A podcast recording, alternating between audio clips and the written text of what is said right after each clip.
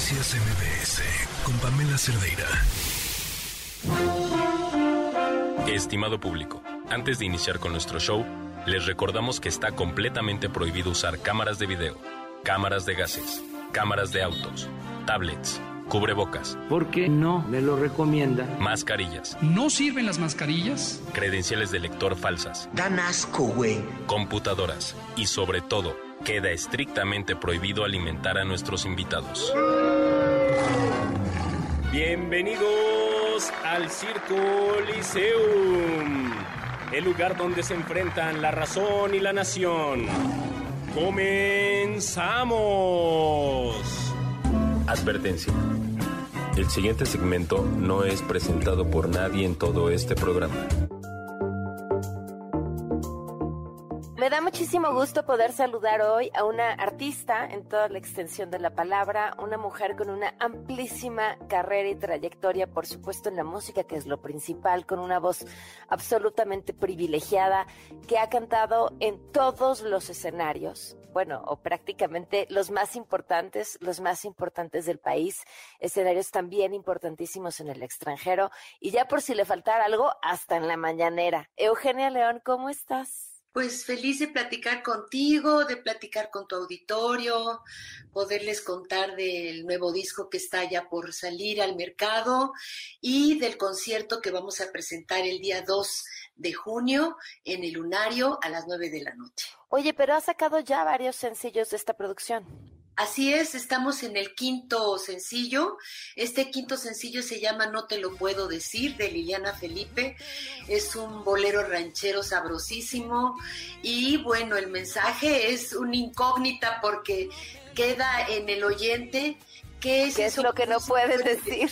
Exactamente. ¿Qué es lo que no nos puedes decir, Eugenia? ¿Tú qué es lo que alguna vez no has es- finalmente es una decir? lectura individual, eh, es lo que quiso hacer la autora, de que menciona y da una descripción de ciertas cosas que no es, pero que nos deja a nosotros ponerle el nombre que queramos poner, la palabra que queramos ponerle. ¿Hay algo que tú no hayas podido decir?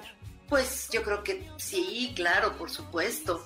Pero también gracias al canto he podido vaciar mi corazón, eh, decir cosas que de otra manera a lo mejor me cuesta trabajo, pero como el canto es tan liberador, y, me recuerdo un poco a otro de los sencillos que presentamos anteriormente, que la palabra y el canto son uno de los mejores bienes que puede tener el ser humano para liberarse.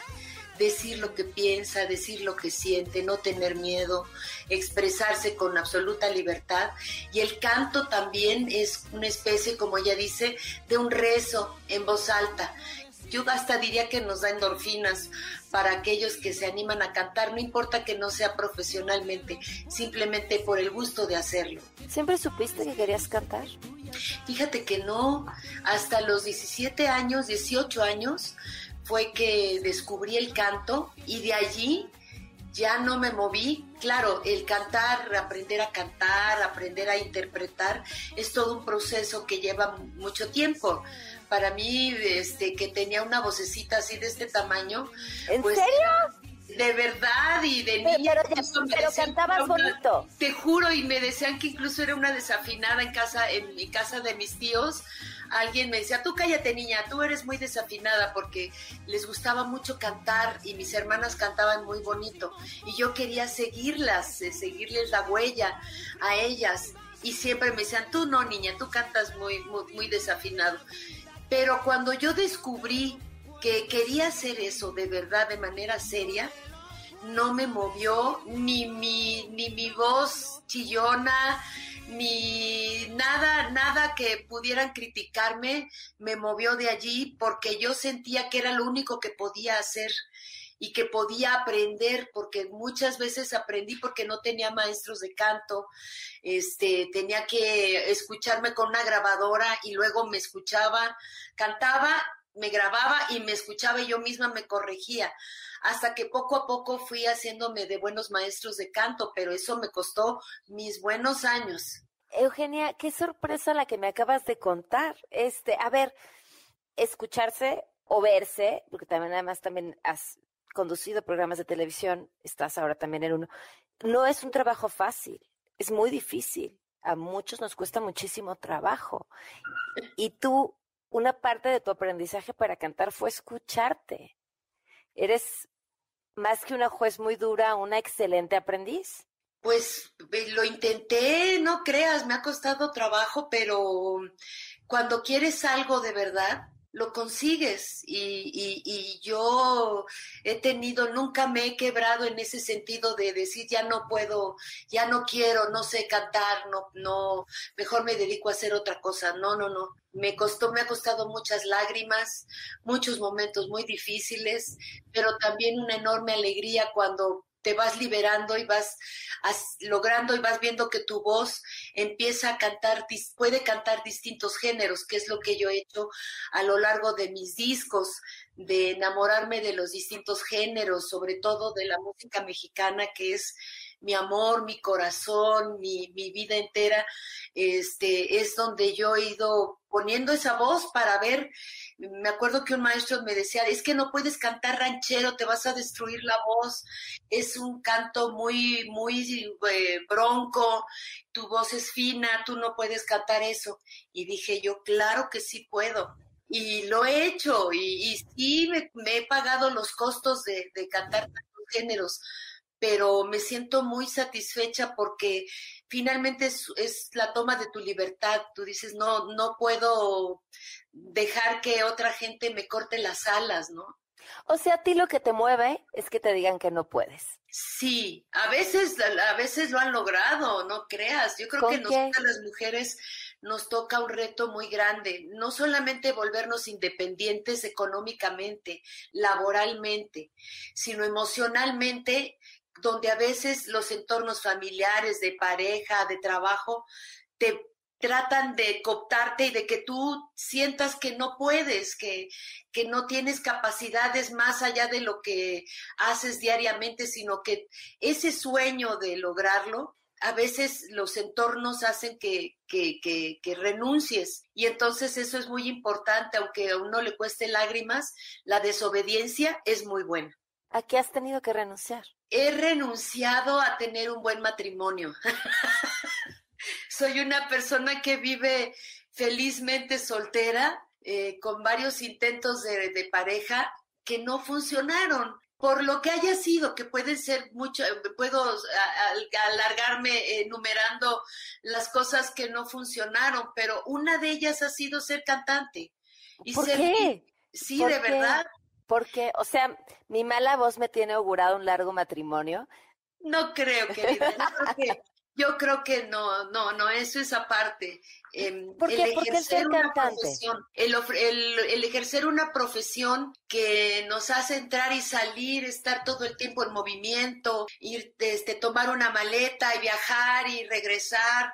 La crianza de los hijos también es complicada, pero todas las mujeres somos en eso muy vastas y muy, muy capaces de, de ejercer una profesión y aparte criar una, una familia, de criar un hijo o hijos y si encuentra uno una pareja comprensiva y solidaria, también se puede. El asunto es que a mí no me tocó y bueno, ya, ni modo, y ahorita... O sea, pero ya te resististe a la búsqueda, todavía hay mucho tiempo. Digo, no, no que sea relevante o, que lo necesites para completarte, porque dudo que necesites algo para completarte cuando eres más que suficiente. Y fíjate que lo que más me ha completado la vida es tener a mi hijo.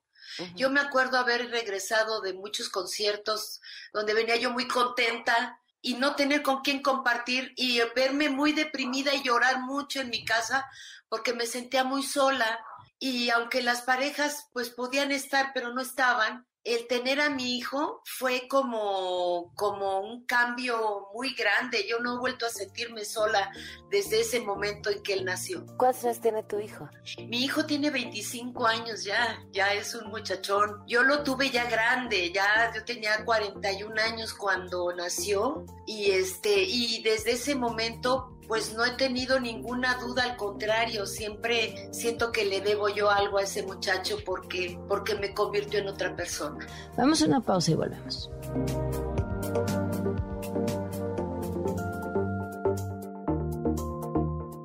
Además em, de tu hijo, ¿cuál es el momento que más atesoras en, tu carrera, en tu trayectoria o en tu vida personal? Pues mira, yo creo que ha habido momentos en el escenario que no los no tengo con qué pagarlos. Son muchos los momentos en que me he sentido en un estado de gracia, en donde sientes que esa comunión entre lo que estás cantando y la y el público que en ese momento, son momentos, ¿eh? no creas que siempre, donde el público y la cantante o el cantante entran en una Conectan. casi espiritual bellísima y no cuando dices es que yo he sufrido para esto, por lo otro, pero en esos momentos dices, Dios mío, gracias porque tengo una de las profesiones más hermosas del mundo. No tengo con qué pagar esos momentos tan, tan generosos y tan hermosos. Oye, tengo una duda. ¿A qué se dedicaron tus hermanas que cantaban bonito? Fíjate que una se dedicó a la literatura, es doctora en, en, en, en letras, y la otra es doctora en ciencias políticas, en sociología y ciencias políticas. Empezó estudiando psicología y después se pasó a las ciencias sociales y pues ya ellas son mayores que yo, entonces ya te imaginarás que ya son todas unas veteranas, pero yo las siento muy, muy felices con lo que hacen. Mm, fuimos las tres mujeres que nos fuimos de la casa, eh, muy jovencitas, porque no se nos permitía estudiar, era como un prejuicio muy grande que había en mi familia de que las mujeres, este, decidiéramos por nosotras mismas y sobre todo una carrera universitaria. Así que nos tuvimos que salir de casa, no era que estuviéramos enojadas con nuestros papás, pero no había otra alternativa más que buscar fuera de la familia nuestro propio destino. ¿A qué edad saliste a tu casa? A los 17 años. Y ¿A dónde te fuiste? ¿Cómo, ¿Cómo decides a los 17 años y ahora sí con qué en tu maleta y en tus manos dejas tu casa? Pues gracias también a mis hermanas, que han sido mis, mis, mis lideresas.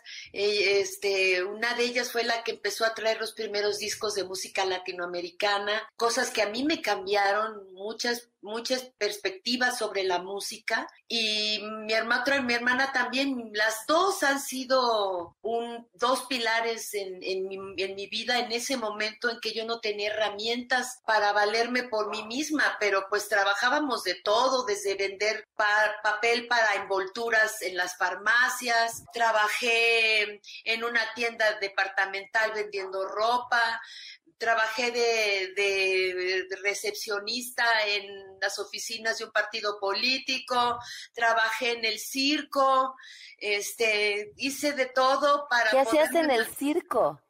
Sí, te juro, estuve en el circo Ataide trabajando una temporada, porque aparte de que trabajaba en esta oficina, me iba en la tarde al circo y los y era de lunes a lunes, era lunes, martes, miércoles, jueves, viernes una función, sábado dos funciones y domingo tres funciones. ¿Dabas la función en el circo ya cantando? ¿Dabas función cantando o qué era lo que hacías? No, no, no, no, eh, cantábamos, pero todavía no podíamos este vivir del canto. Así que yo trabajaba también en eso. No, ya cantábamos, por supuesto, pero pero no nos daban los recursos, estábamos muy pobres y muy amoladas y yo ya también ya me había casado y tenía que mantener mi casa porque el muchacho no trabajaba, entonces este pues es que son cosas como complicadas para todas las mujeres, hemos tenido momentos difíciles, ¿no? Pero poco a poco, este, después de que ya no trabajé ni en el circo ni en la oficina. La oficina era el partido político. Sí, y después... ¿Qué partido era? El Partido Comunista Mexicano, así se llamaba este partido, que es un partido de muchísimos años, se inició en el siglo pasado, en los primeros años del siglo pasado. Y después de eso ya cantábamos, pero de veras nos estábamos muriendo de hambre. Poco a poco, después de que ese grupo con el que estuve, con el que incluso tuve, tuve la fortuna de, de hacer varias giras, no solamente en México, sino en el extranjero, se deshace el grupo, los compañeros deciden dedicarse a otra cosa, en ese grupo estaba mi hermana, entro al grupo Sanampay, que es un grupo de, era un grupo de músicos argentinos, allí cantaba Guadalupe Pineda, ella se sale de ese grupo para lanzarse como solista. Y yo trabajo dos años más en esa agrupación, en lo que yo creaba mi proyecto personal, porque todavía tenía muchas dudas de por dónde, por qué tipo de música irme, pero ya finalmente encuentro el centro y grabo mi primer disco y de allí para el Real, pues ya fue otra historia. ¿Qué te enseñó de la vida, Eugenia, el circo? El circo, pues que, bueno, es fascinante, pero también que todos tenemos, como decían, todas las vocaciones tienen su servidumbre y su gloria, y te encuentras en la parte dura de ellos que no salen, que están siempre como encerrados y aunque viajan por todos lados porque había artistas que venían de Marruecos, otros artistas circenses que eran de Inglaterra, de varios lugares, pero son como los gitanos que van viajando con las familias por todos lados, los contrataba el circo Ataide, pero a nosotras que éramos el cuerpo de baile, pues nos ponían nuestros bikinis de floreci de, de, colores, con, con las plumas, yo salía también con con un, eh, una base aquí muy pesada llena de plumas, este, y luego salíamos de bailando y veníamos de todos lados, chicas que veníamos, pues unas eran modelos, otras eran oficinistas, otras pues no tenían profesión y incluso estaba ahí una de las hijas de Javier Solís, que hicimos una amistad, pero no se juntaban con nosotros los artistas circenses, nosotros estábamos aparte, éramos las fuereñas, pues. Pero lo que observábamos de ellos es que siempre están practicando, siempre están entrenando porque los números eran peligrosos, ¿no? Había un, este, había un grupo de, de, acróbatas que se subían unos encima de otros y pues todo eso lleva muchísima práctica. Los que se suben a los a los este a los trapecios o los que entrenan a los perritos todo el tiempo están trabajando y todo el tiempo se están preparando. Son como atletas que, que, tienen alto rendimiento, no, no se pueden descuidar. Y entonces también su vida errante no les permite socializar con casi nadie. Siempre son como grupos muy cerrados siempre están, pero sí nos pasaron cosas muy chistosas, este, y además como estaba yo joven, todo para mí era una aventura, para mí ahorita sería imposible hacer esas cosas, ¿no? Ya, ni la edad ni nada me permite hacer esas cosas, pero todo lo que viví sí me enseñó mucho, sobre todo ser trabajadores, ¿no? Son finalmente trabajadores y hacen lo que tienen que hacer y cumplir con lo que les piden. Eh, vas a estar en el lunario del Auditorio Nacional el 2 de junio, si no me equivoco. Así es. Eh, vas, estás por, por terminar de presentar todo tu, tu, material. Ya no sé si llamarles discos o no, me cuesta mucho trabajo cómo ubicar cuando toda tu producción. Eh, ¿Qué más sigue, Eugenia? ¿Qué, qué, bueno, pues estamos grabando, estamos presentando un programa de televisión en Canal 11. eh, se llama Ven acá ya llevamos algunas emisiones, algunos programas que se están, que se han, ya han salido al aire eh, y nos da mucho gusto porque es un programa interesante entre lo que es eh, la farándula y la cultura popular y la cultura alternativa. Encontramos de repente a una Daniela Romo que, que estuvo con nosotros cantando sus éxitos, cantamos juntas y luego leyendo poesía. Es un programa que lo envolvimos con lo que ha sido las pasiones eh, de Carlos Monsiváis, nuestro gran cronista.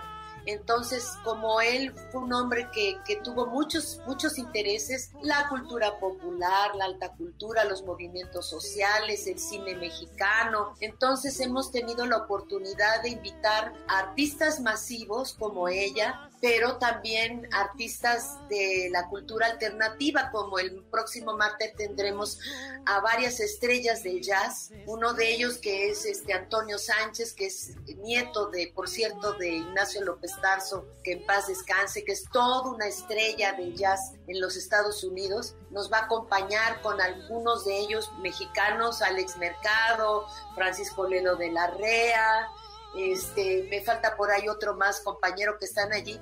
Entonces, hacemos un programa con una estrella de, de la farándula, digamos, o una Ana Bárbara, o tenemos también un programa de los pueblos originarios. Entonces, tratamos de hacer un crossover entre la cultura popular, la farándula, la investigación y tratamos de que sea un programa entretenido y ligero también, para que no sea pesado para todas las audiencias. Queremos sumar audiencias. Pues Eugenia, mucho, mucho éxito en todos estos proyectos, que sigas subiéndote al escenario con sentir esa conexión de la que nos platicas, que dices no siempre sucede, pero te transporta, que sigas siendo una rebelde, que te sigas topando con gente que te diga que no puedes hacer algo para que nos sigas sorprendiendo.